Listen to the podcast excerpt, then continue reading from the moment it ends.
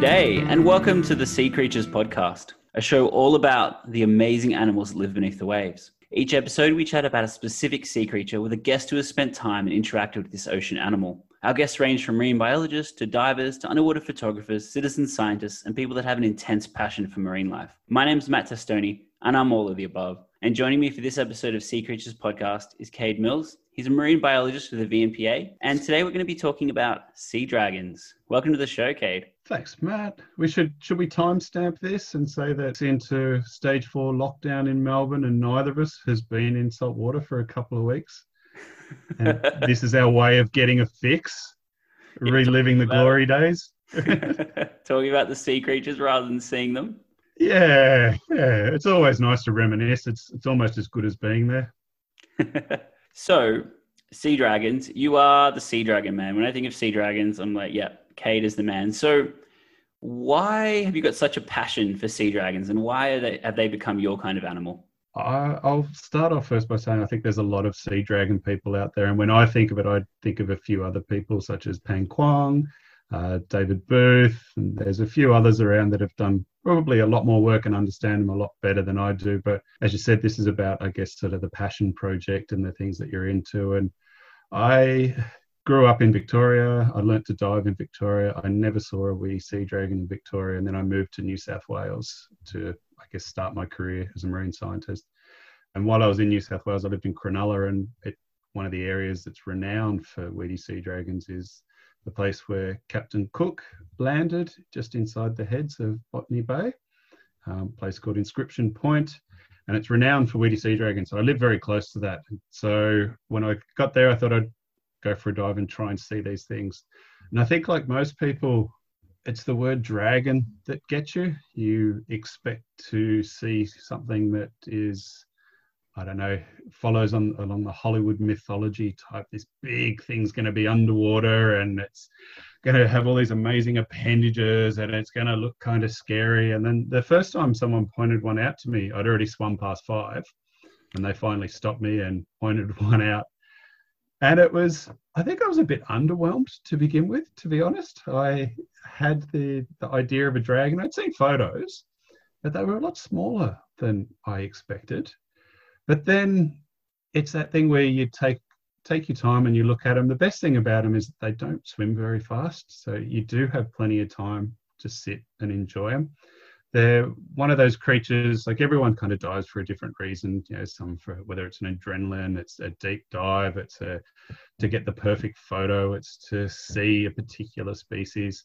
I find the thing about the weedy sea dragon that I love so much is they're quite centering. They're very calm. They tend to be pretty relaxed. They're not moving at a fast pace. And it kind of forces you to do the same with your dive. It sort of slows you down. It gives you time to observe and, and watch them. So since I saw my first one in it's Sydney there. I continue to dive there as often as I can to see them. Like I was beginning a career as a marine scientist, and it's one of those things where you come out of a degree and you think you know so much because you know you're a marine scientist now, and once you jump in and start sort of interacting, and look, I know scientists that don't even dive, which like, amazes me because it's like, well, how can you really understand what it is that you're looking at without being in the water and being surrounded by these things? But there's a lot of different ways to learn.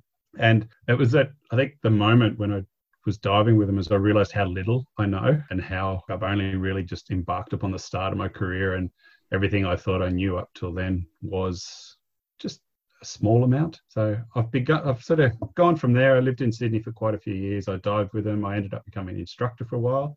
And the highlight was always taking people to a dive site where they could see a weedy sea dragon. Although people really wanted to see seahorses for some reason, they're meant to be cuter um, maybe there's just more Hollywood moments with seahorses. I don't know what it is, but I find the dragons much more interesting. But I guess that's where it started, and then it's evolved to the current work that I'm doing now in Victoria. And so, if people don't know what a sea dragon is, can you like how would you describe a sea dragon? Well, it's not all those things that I thought it was going to be. So it is not. It is not big. It is probably a bit bigger than the length of a ruler. Is a good way to describe it. Uh, they look like a bit of kelp or a bit of weed that is just drifting around on the bottom. And they do a really good job of mimicking kelp in its environment. They will often they move with the flow. I think it's is it from the Karate Kid when they say like flow like water. That is how they move. If the, the tide, if the surge is pushing against the kelp, the weedies will move in synchronization with the kelp and move back and forth. They sort of have this really graceful movement where they, they go with the flow, which is partly because their swimming appendages are so small they can't really swim that strongly. But they do, they just look like a bit of kelp with a whole lot of fins hanging off them. And they're they're mostly snout. They're they're a big snout and a big belly. Uh, using a highly scientific term, they're not squishy. So most fish have a bit of flesh to them. Uh, that's the bit that, people go and catch them for is to eat the eat the flesh. Whereas weedy sea dragon just seems to be all skin and bone and skeleton and snout. So they're they're a very odd. And I'm sure if people are listening to this now, they've either seen one before or they've already jumped on online to see what they look like, and that'll probably give you a better idea. But they are one of the strangest looking creatures in the sea, that's for sure. Yeah, they they. I mean, everyone kind of knows what a seahorse looks like, and I always kind of think of them as a seahorse that instead of floating upright, has kind of weirdly turned into like a bit of a, you know, four-legged, you know, animal kind of situation, and it kind of then floats. And so I think that, you know, you spoke earlier about the dragon part was underwhelming. And it is underwhelming until you think of, I always try to think of the little crustaceans that they eat um, as people and imagining a dragon floating above. and then you're like, wow, these tiny little bugs, you know, are kind of going about their life in the forest that is the kelp. And this dragon, huge sea dragon, swims over and it, as you just said, it, it's all snout. And so it kind of you know, puts its head down and just sniffs them all up in a way. So thanks, uh, Matt. You've now changed diving with weedy sea dragons for me forever. I'm never going to look at it the same. And you see those swarms of mysid shrimp, which is what they are. They're similar to brine shrimp or sea monkeys or whatever people want to call them. And that's what they mainly feed on. But you see clouds of like thousands of those things. And yeah, dragons just hovering around, picking off the people one by one. That's a great image. It's like Jeez, a Matt. like a medieval town, you know. Everyone's running for the hills. All these mice and the sea dragon swoops in and you know, comes out of the kelp magically into the pack of uh, mice and shrimp, and off it goes. Well, it also has that thing where once it gets past its sort of juvenile phase, there's not much that eat it. As I said, it's all skin and bones, so there's they're not really a prey item for many things. So they do almost have that invincibility of dragons. No wonder the mythology and the name just suits it. The more we talk, the more we'll get into this. yeah, and I, have always thought too that they do because the way they hover, they do look like a bit of a dragon, and I feel like it's strange that people kind of came up with this idea of this winged monster that flies overhead before they would have seen a weedy sea dragon. Yeah, I hadn't thought about it like that, and I have a feeling like the times that they'd probably come across them would have been just washed up on the beach because it's not something that you know, I guess early early people would have been in the water to see, given sort of the habitats they live in. And then there was one of those things in the lead up to this podcast. I thought I'd do a bit of research on a few things just to make sure I didn't sound too silly. But one of the cool things I came off across is so William Gould was a early um, painter in Australia. So there's the book Gould's Book of Fishes out there, and so what I didn't realize, he came to Australia in 1827 and he was actually a convict.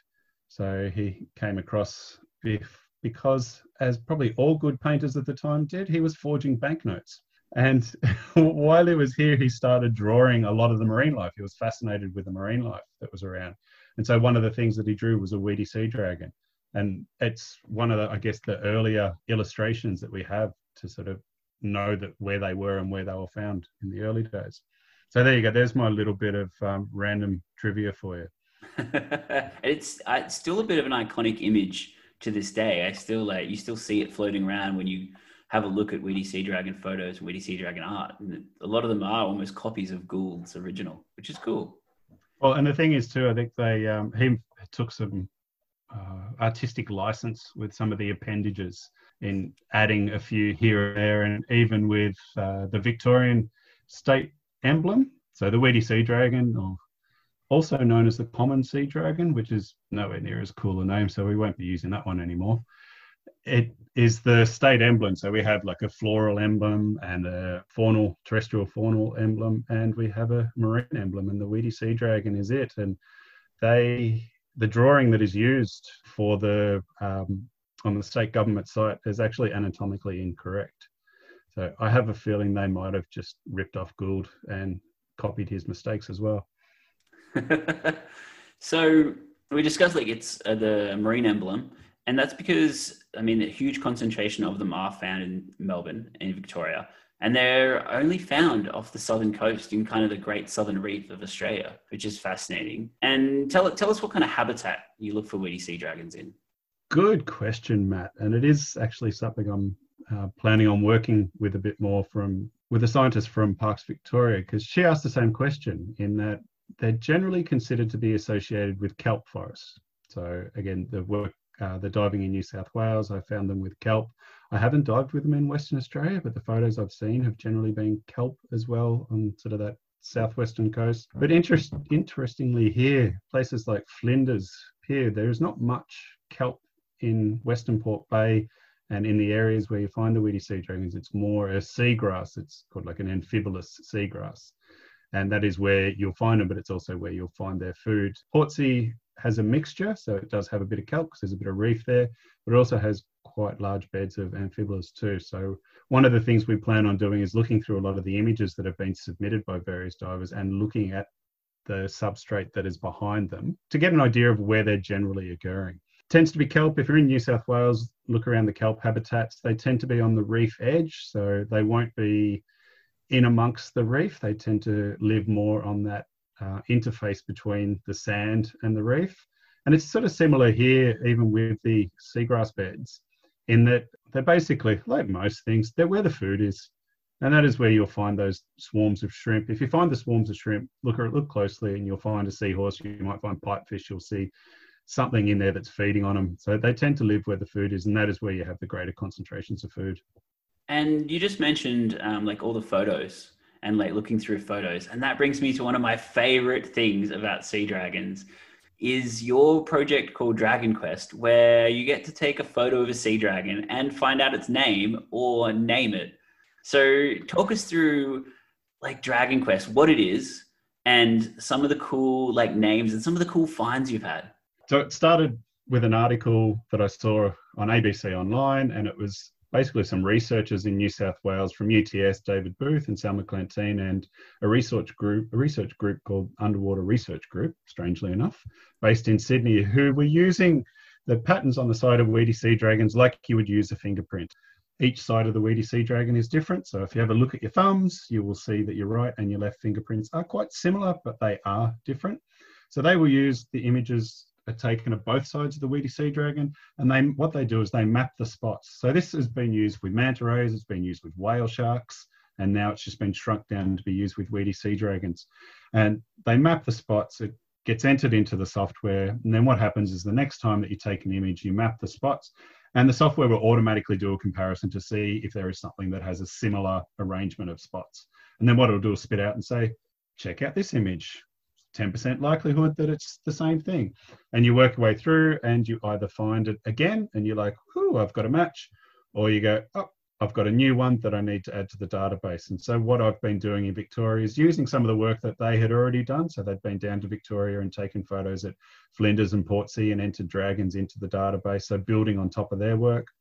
I've been using photos that I've taken myself, but the best part, the coolest part has been I've been using a lot of photos that have been sent in by people such as yourself who are really good photographers, which make my work, work so much easier because the shots are always so crisp and really high resolution, but also just I've had a lot of snorkelers send in shots of ones that they've seen and various divers and people of all sorts of skill levels sending in their shots. And a lot of the time I've been able to work out whether it's a new sea dragon or it's a repeat offender. And what I'm starting to discover is that particularly places like Flinders, a lot of people go there, but there's a couple of sea dragons that are just there all the time.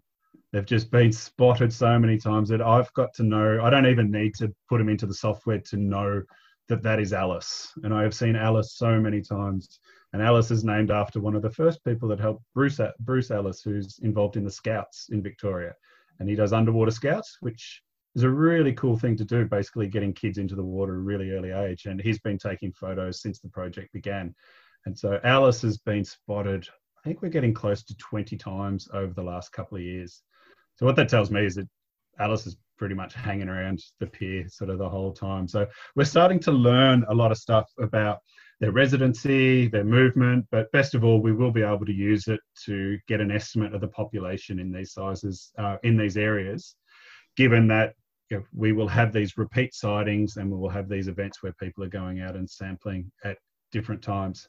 So from that, you're able to get an estimate of the size of the population, which is pretty cool just from photos. And so it means that you don't have to disturb the animal in any way. A lot of times, uh, people will do tagging, which is to put a physical object on so they know what it is. But with this, you can just take a photo. So it's some really cool work that's been going on for a couple of years now and building a really good database of images. And I'm starting to see a lot of the same old dragons. And given I'm the one who's doing a lot of the processing, I'm really getting to know them quite well. It's starting to scare me a little bit with images coming through. I'm going, I know that one. And sometimes I'll have the name coming off the top of my head. Other times it will just be a quick search through and away we go. You've just got to uh, wait for the day where you're diving and you don't need to take the camera. You'll just be swimming along. You'll be like, oh, I know that's Ellis. Recognize her. I have done that a few times. There is one one of my favourite is a weedy called Scoresby, who's named after a guy called Scoresby Shepherd, who's an awesome marine scientist out of South Australia. I have a feeling he's in his 80s now. Uh, we've done a lot of that sort of groundbreaking, really early ecology work. And it has a split fin. So one of the dorsal fins on its back looks like a butterfly. It's got this sort of split in this beautiful butterfly. So yeah, I see Scoresby and I'll take a photo from a distance. I don't even bother getting close because I know that's who it is. So yeah, it's starting to happen already. And I've had a few people comment that they're paying attention a bit more. And so when they are going out, they're like, ah, oh, I saw Ellis today. He was hanging out there. So that that is starting to carry. And I, I love that. It's like part of diving is that you know we get to visit these sites quite frequently, and you know, especially with some of the smooth rays you know, there's Stumpy and there's the albino smooth ray that comes in, and people sort of form this connection with them. And it's great to be able to, again, do that with something like a weedy sea dragon. It's great. Yeah, and especially if a diver can get their name, or it's almost like adopt a sea dragon, which I think is just, yeah, really cool. that They've got their names and their little community, and they're harassing the mysid shrimp. there are a few Maddie T. There's a Maddie T. I think there's a Maddie. There might be a Testoni in there. So you've got a few named after yourself, Matt. So if ah. people are listening and they have photos of weedy sea dragons, please get hold of me and send them in. yeah, definitely. And you may have your name, your name on one, or not on that's, one, but be named after one, which is cool. Yeah, that's it. And people get excited when they get one named after them, but I think they get just excited to know that it's been seen previously and to get a bit of a story about it as well. So every time anyone sends one in that's been reseen, I will either put up on Facebook or send them an email personally to say, look, you just saw Heidi, and Heidi's been seen 10 times in the last five years generally. And what I'm starting to notice by doing that, it's actually quite good for myself in that there are some individuals that are only being sighted at certain times of the year. So in the warmer months, for example, we might see a few more males that are only ever spotted in that time. And then in the colder months, they're just not seen, or there might be some females that are starting to be seen in June, July, August. They're sort of seen around them, but they're not sighted again. So whether it's they're not there or people just aren't taking the photo, it's really hard to know that. But it by people sending in their images and me taking the time to go through, I'm actually starting to learn a lot about himself. So it's it's great for the people sending in the images, and it's great for me. What's the craziest thing or the best thing you've seen or you've seen in an image of a weedy sea dragon? Or what really sticks in your memory? My favorite is seeing a weedy sea dragon. The, my, the image I have of a weedy sea dragon doing a poo. It was it was caught by Chris O'Keefe from the Underwater Research Group in New South Wales. There's a picture of me in the background, so she's taken the photo. I'm in the background. I didn't realize at the time, but it's that thing where I was mapping the spots. I'm like, what? That's just like, you know, when the goldfish have a poo in the tank. That's exactly what it looked like. And it only time I've ever seen it. So that's a highlight just because I'm childish. But there's there's a few other ones that I find quite interesting. There's a few with some isopod parasites on them, which I've noticed a couple of times. And a few times I've seen clingfish as well on the fins. So you get the photos through, and there's these little clingfish on the dorsal fins mainly. I've also seen double appendages. So you have two fins at the top. Um, they're called your dorsal fins, and you have the fins sort of coming out of the belly. And the which are called the ventral fins. I've seen on one particular dragon, a couple of images have come up, and they've had two where there should be one. So they're sort of coming out of these the sides in doubles, which is quite cool. And the other is the stumpy dragons I've seen. So I've seen dragons with almost all their tail missing, but being sighted multiple times. So it's that thing where you're like, oh well, they've all been females too, which has been quite interesting. But you think, well, how are they going to get around without a tail? And they get around just fine.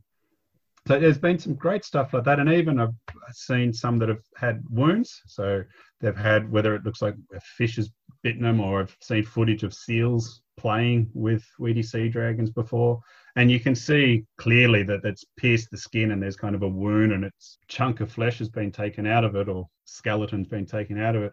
And then a couple of months later, it's all healed up, and they've just got this slight deformity on their body, which also you see on fish as well.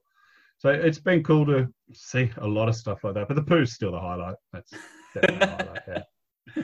yeah, and I just have to. I mean, I've spoken to you before about my highlight, but my highlight is definitely the dad dates where there's like four or even like two groups of four males all hanging out together.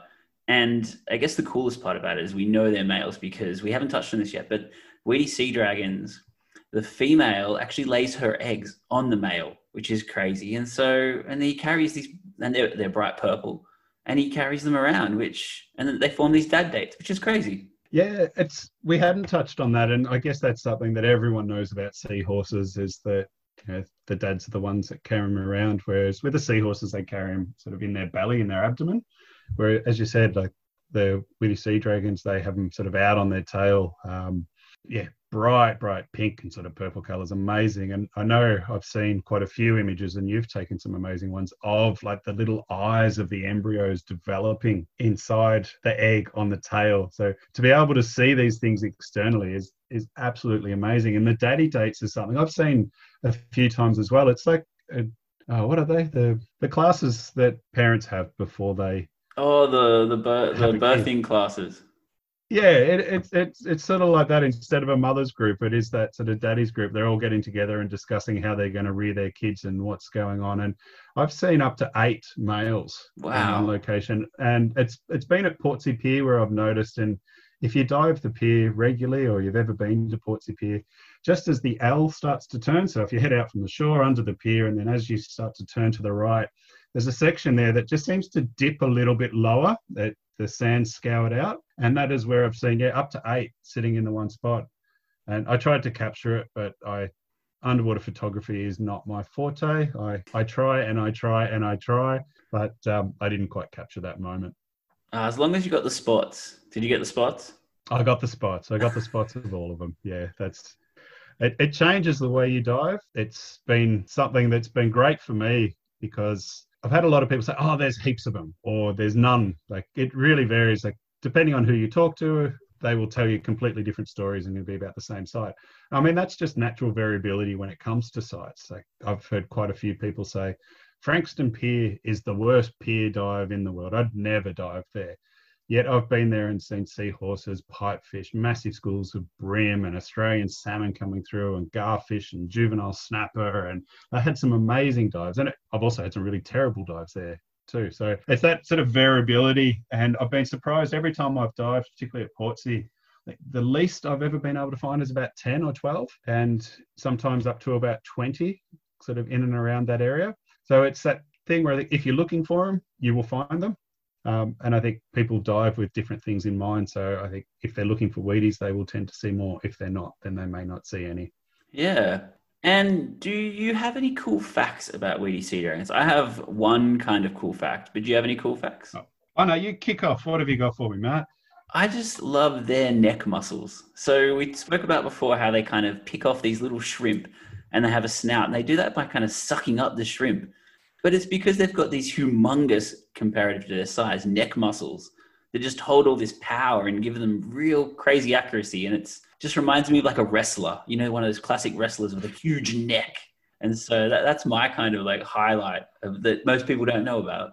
I, I wonder if just like the, the rugby in New South Wales and the AFL in in Victoria whether they have thicker necks in New South Wales than they do in Victoria. is, is, that all right for me to say that? Uh, all Am I going to get in trouble? I think the thing I quite like about them is that they have a courtship. So a lot of marine animals. Here's here's just a random one for you, not related to Weedy sea dragon, but snapper. So that everyone knows and loves and catching Port Phillip Bay have been known to form almost like big gyres. So they get together in a huge school and they'll swim round and round and round in circles. And what the males and the females will do is they'll release their eggs and sperms into that and it's kind of like a centrifuge. So it brings it all together. And there's been photos of that. There's even been there's been photos in south australia but there have been images of it happening in port phillip bay. And so it's not very personal. It's not you know they don't get to know each other. There's no you know dating period in the lead up. It's basically as an animal we are here to reproduce. This is how we do it. And a lot of marine creatures do it like will reproduce that way. It's you know, there's generally no contacts. Eggs and larvae in the water column these chance events happen. Whereas with the the sea dragons they they can spend a couple of weeks.